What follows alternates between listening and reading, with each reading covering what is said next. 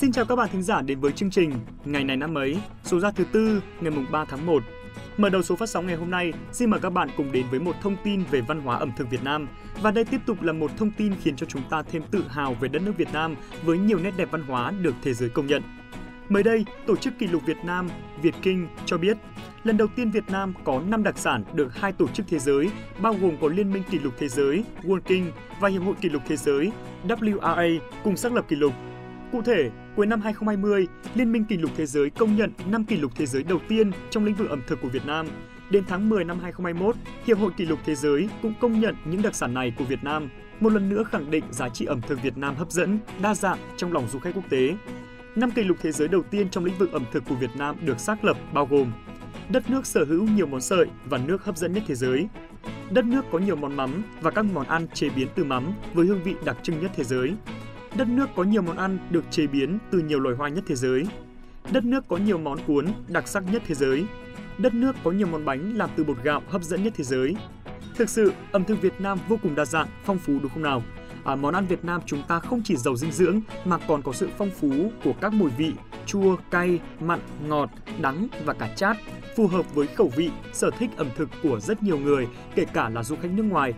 Các đầu bếp của Việt Nam cũng rất khéo léo trong chế biến, sáng tạo trong việc kết hợp các nguyên liệu nên đã tạo ra nhiều món ăn ngon, gần gũi với đời sống hàng ngày nhưng hương vị đậm đà khó quên. Mỗi lần đi du lịch thì điều mình thích thú nhất chính là được thưởng thức những đặc sản tại nơi mà mình đến. Dù có thể đã ăn món đó ở thành phố nơi mình sinh sống rồi, nhưng được ăn tại chính nơi xuất xứ của món ăn đó thì hương vị thực sự vẫn rất khác. Nói đến đây thôi mình đã cảm thấy khá là đói rồi, chỉ mong dịch bệnh nhanh chóng được kiểm soát hoàn toàn để có thể à, bắt đầu một vài chuyến đi nào đó. Và Huế có lẽ là lựa chọn đầu tiên của mình. Nhiều bạn có lẽ cũng không thích đi Huế đâu, vì ở Huế không có gì để chơi nhiều, nhưng mình lại à, rất thích đi Huế bởi vì thích sự cổ kính, trầm lặng, nên thơ và đậm chất cung đình của nơi đây. Bản thân mình cũng thích tìm hiểu lịch sử nữa nên là luôn thích đến những nơi à, cố đô như vậy. Và đặc biệt hơn nữa, ở Huế có rất nhiều những món ăn tinh túy. Ngoài bún bò Huế thì còn phải kể đến một loạt các loại bánh như là bánh bột lọc, bánh ram ít, bánh nậm, bánh bèo chén. Chắc có lẽ chính những món ăn đặc trưng ở Huế đã giúp cho Việt Nam lập kỷ lục là đất nước có nhiều món bánh làm từ bột gạo hấp dẫn nhất thế giới. Và nếu ai đó có ý định đi Huế thì hãy thử đi một lần và cảm nhận xem nhé. Và để tiếp tục quảng bá ẩm thực, đặc sản Việt Nam nói riêng, hình ảnh đất nước, con người Việt Nam nói chung đến bạn bè quốc tế, Tổ chức Kỷ lục Việt Nam Việt Kinh và Tổ chức Kỷ lục Người Việt toàn cầu Việt World đã hoàn thiện 6 bộ hồ sơ để đề cử kỷ lục thế giới mới. Các hồ sơ đề cử bao gồm Đất nước có nhiều món ăn đường phố hấp dẫn và đa dạng nhất thế giới. Đất nước có nhiều quà tặng lưu niệm và quà tặng đặc sản hấp dẫn nhất thế giới. Đất nước có nhiều món ăn gia đình đặc trưng và hấp dẫn nhất thế giới Đất nước có nhiều món xôi chè, độc đáo và hấp dẫn nhất thế giới. Đất nước có nhiều loại gia vị tự nhiên, đặc sắc nhất thế giới. Hy vọng rằng trong tương lai, những kỷ lục mới sẽ được xác lập với ẩm thực Việt Nam. Vâng, trên đây chính là những thông tin mở đầu mà chúng mình muốn chia sẻ đến các bạn. Còn bây giờ, xin mời các bạn cùng đến với phần tiếp theo của số phát sóng ngày hôm nay.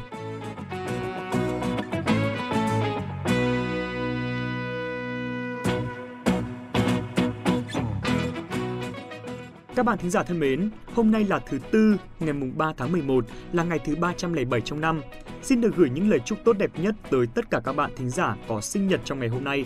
Chúc các bạn sẽ có một ngày thật ý nghĩa để khởi đầu cho một tuổi mới đầy may mắn. Các bạn ạ, tất cả những sự thành công và hạnh phúc đều đến từ những nỗ lực không biết mệt mỏi. Vậy nên, hãy luôn kiên trì và nỗ lực hết mình trong cuộc sống để đạt được những thành công và hạnh phúc như mình mong muốn nhé. Chúc các bạn một ngày nhiều niềm vui.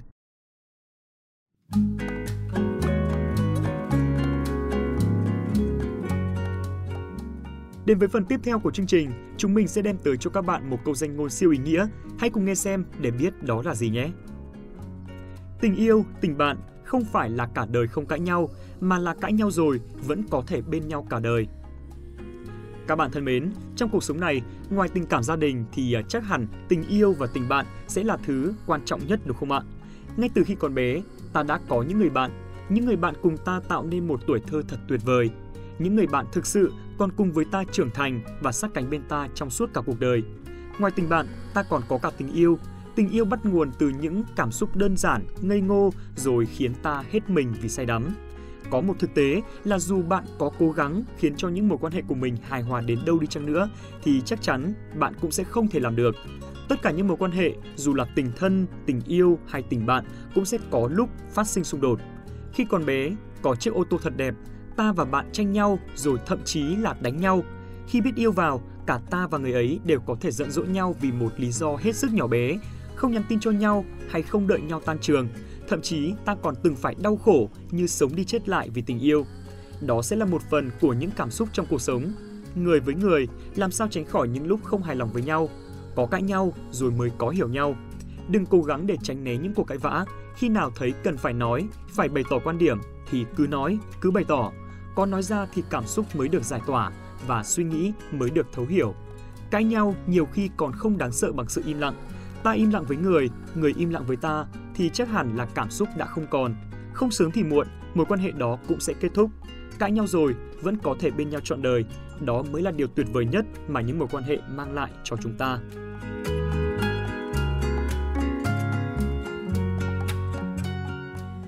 Phần cuối của chương trình ngày hôm nay, xin mời các bạn hãy cùng với hai MC thông thái của chúng mình điểm lại những sự kiện nổi bật của ngày 3 tháng 11 này trong quá khứ nhé.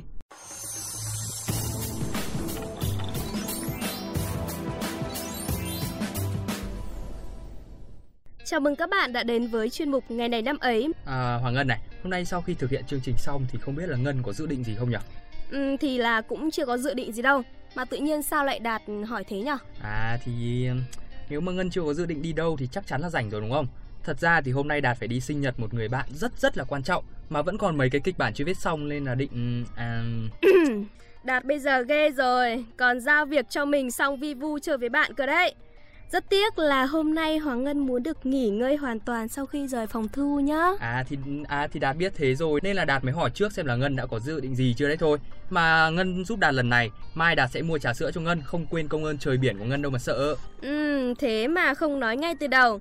Như thế là có phải biết trước biết sau không? Ngân sẽ giúp Đạt lần này nhưng mà nhớ là chỉ lần này thôi đấy nhá. Ngân không phải là người dễ dãi đâu. Được rồi rồi, thế là cô Đạt yên tâm để bắt đầu chương trình ngày hôm nay rồi các bạn thính giả. Xin mời các bạn cùng đến với những sự kiện đầu tiên của ngày hôm nay, thứ Bảy ngày 3 tháng 11, tức là ngày thứ 307 trong năm.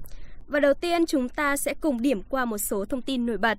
Ngày hôm nay trong lịch sử là ngày mất của vua Lý Thái Tông, vị vua thứ hai của nhà Lý, và cũng là ngày lên ngôi của vua Lý Thái Tông, vị vua thứ ba của triều đại này.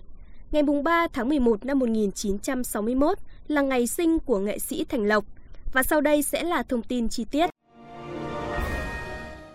Các bạn thính giả thân mến, ngày mùng 3 tháng 11 năm 1054 là ngày mất của Hoàng đế Lý Thái Tông, vị hoàng đế thứ hai của triều đại nhà Lý trong lịch sử Việt Nam. Ông cai trị trong 26 năm, từ 1028 tới năm 1054. Ông được đánh giá là một vị hoàng đế tài giỏi.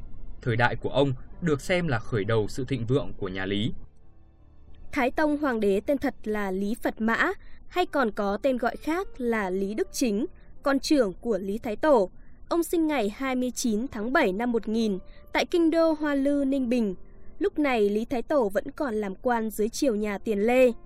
Tới năm 1010, khi ông lên 10 tuổi thì triều đình nhà Lý rời kinh đô từ Hoa Lư, Ninh Bình về Thăng Long, Hà Nội ngày nay.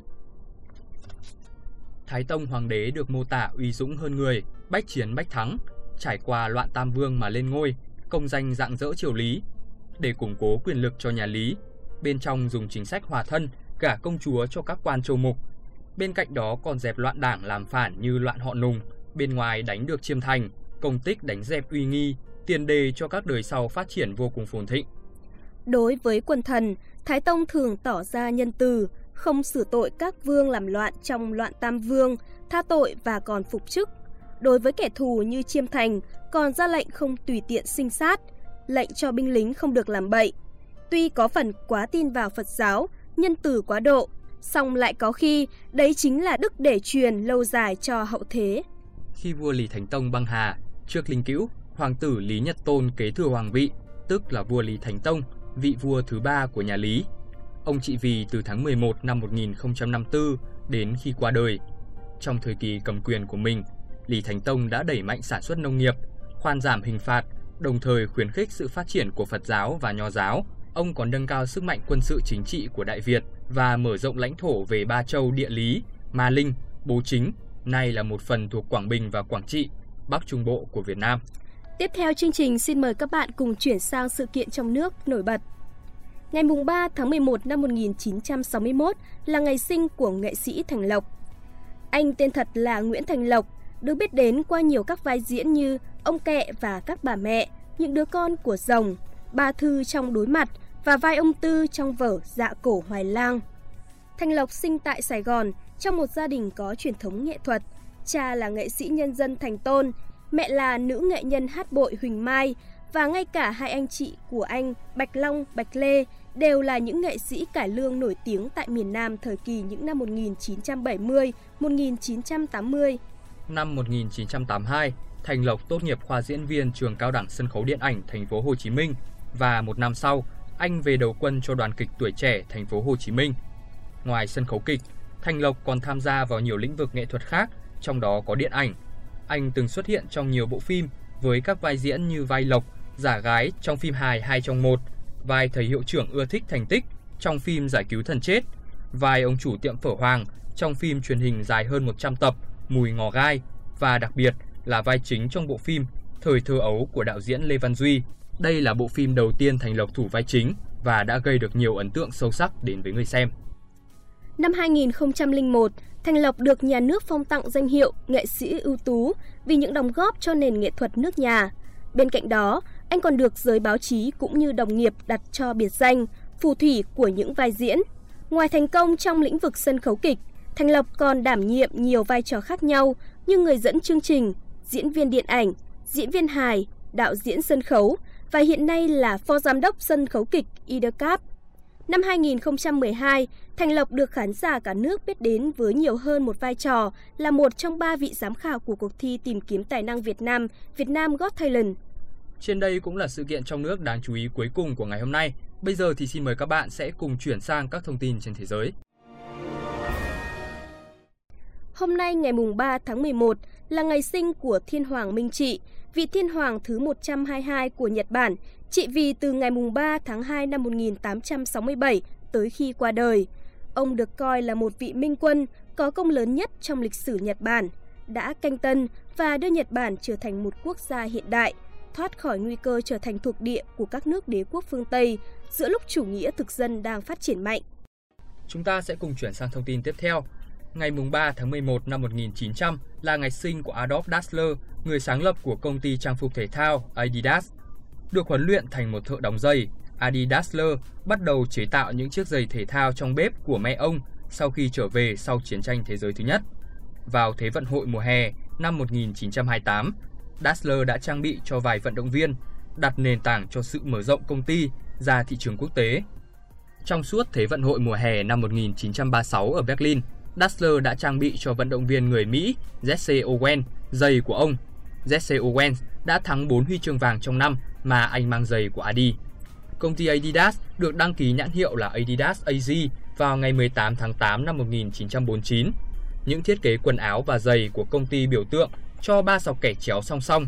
Họa tiết tương tự đã được đưa vào logo chính thức của công ty. Thông tin trên đây cũng đã khép lại chuyên mục Ngày này năm ấy của ngày hôm nay. Rất mong trong những phút vừa qua, chúng mình đã đem tới cho các bạn những thông tin thú vị và bổ ích. Còn bây giờ Hoàng Ngân và Quốc Đạt xin chào và hẹn gặp lại.